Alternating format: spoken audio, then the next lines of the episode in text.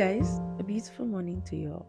Today's Bible reading will be taken from Genesis 5 and Genesis 6, and our memory verse gotten from Genesis 6, verse 8, NLT version.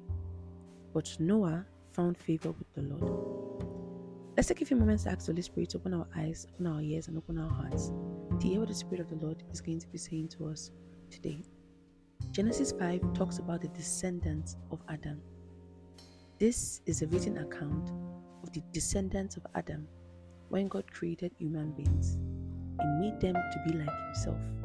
He created them male and female, and He blessed them and called them human. When Adam was 130 years old, he became the father of the son who was just like him in his very image. He named the son Seth. After the birth of Seth, Adam lived another 800 years and had other sons and daughters.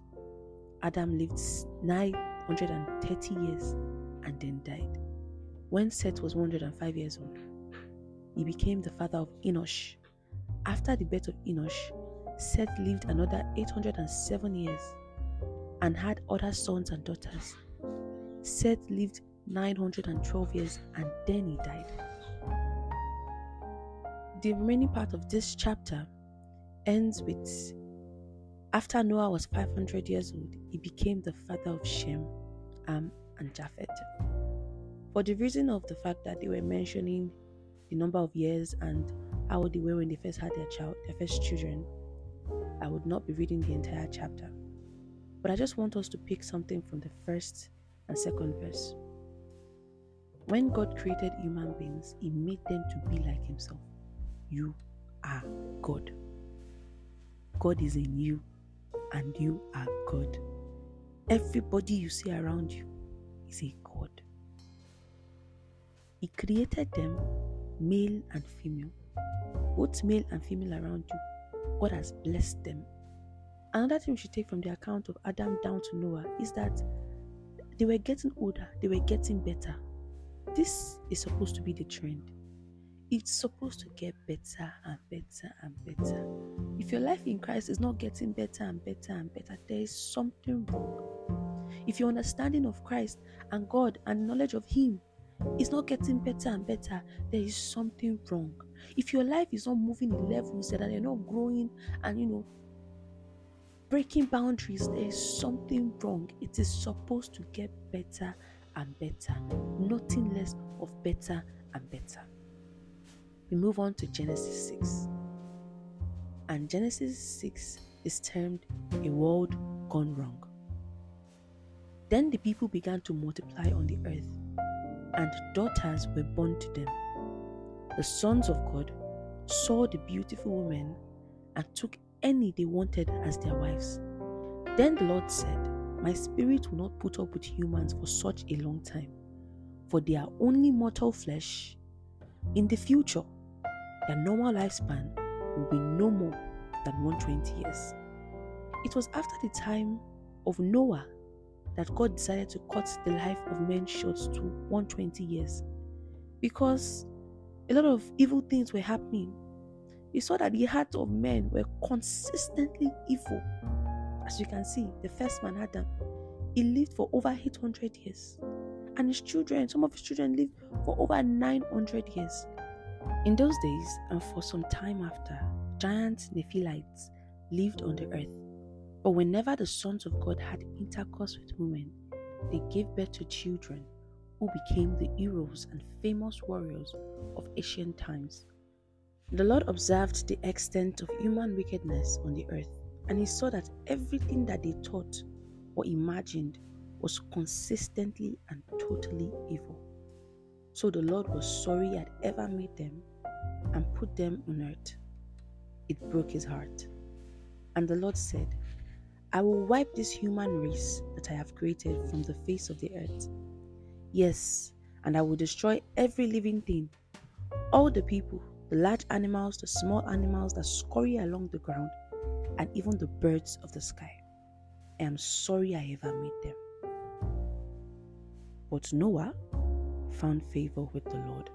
This chapter is proof that despite the acts and the thoughts of men is consistently and totally evil, God is consistently trying to look for the good, the small glimpse of good in every man, which is why Noah found favor in the eyes of God. In the next few verses, we see why Noah found favor with God.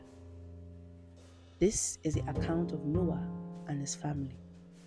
Noah was a righteous man, the only blameless person living on earth at that time.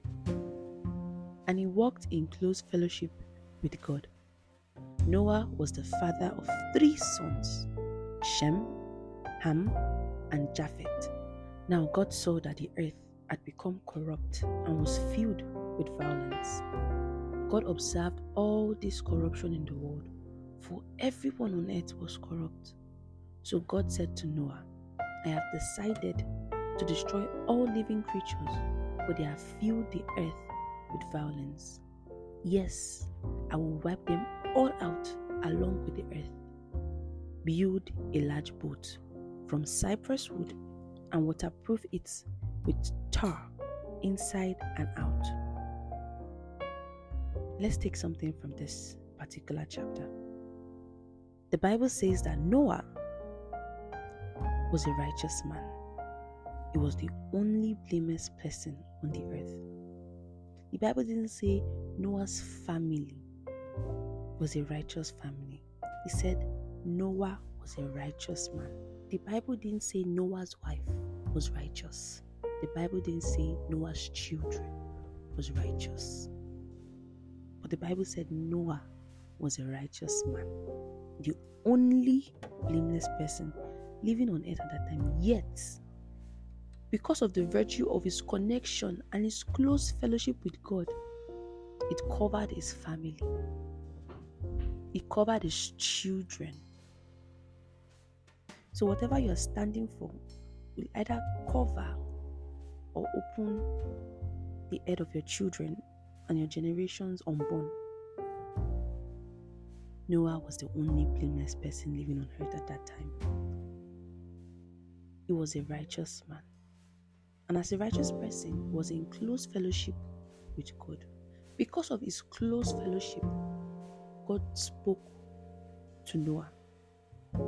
God told Noah, Noah, I've observed all this corruption. I've desired to destroy all living creatures but they have filled the earth with violence, and I'll wipe them all out along with the earth. And then let me cover you. So you build a large boat, waterproof it. Make the boat 450 feet long, 75 feet wide, and 45 feet high.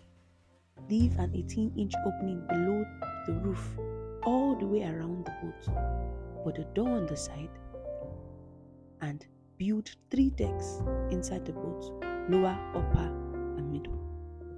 Look, I am about to cover the earth with a flood that will destroy every living thing that breathes.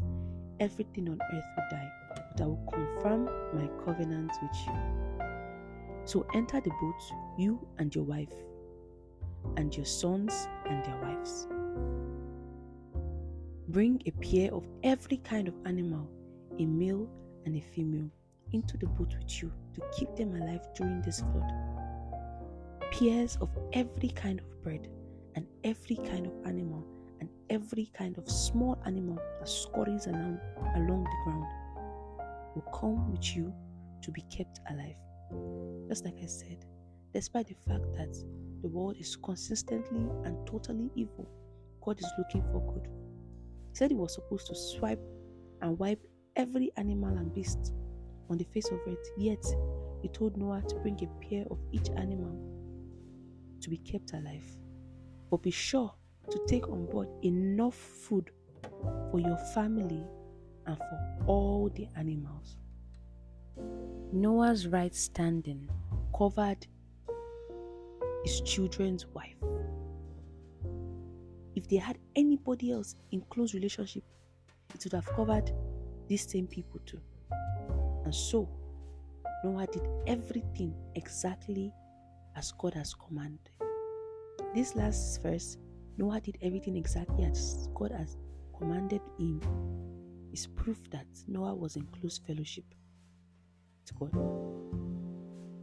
So I repeat again your right standing or whatever standing you make will either cover or open up your generations unborn and those in close relations with you.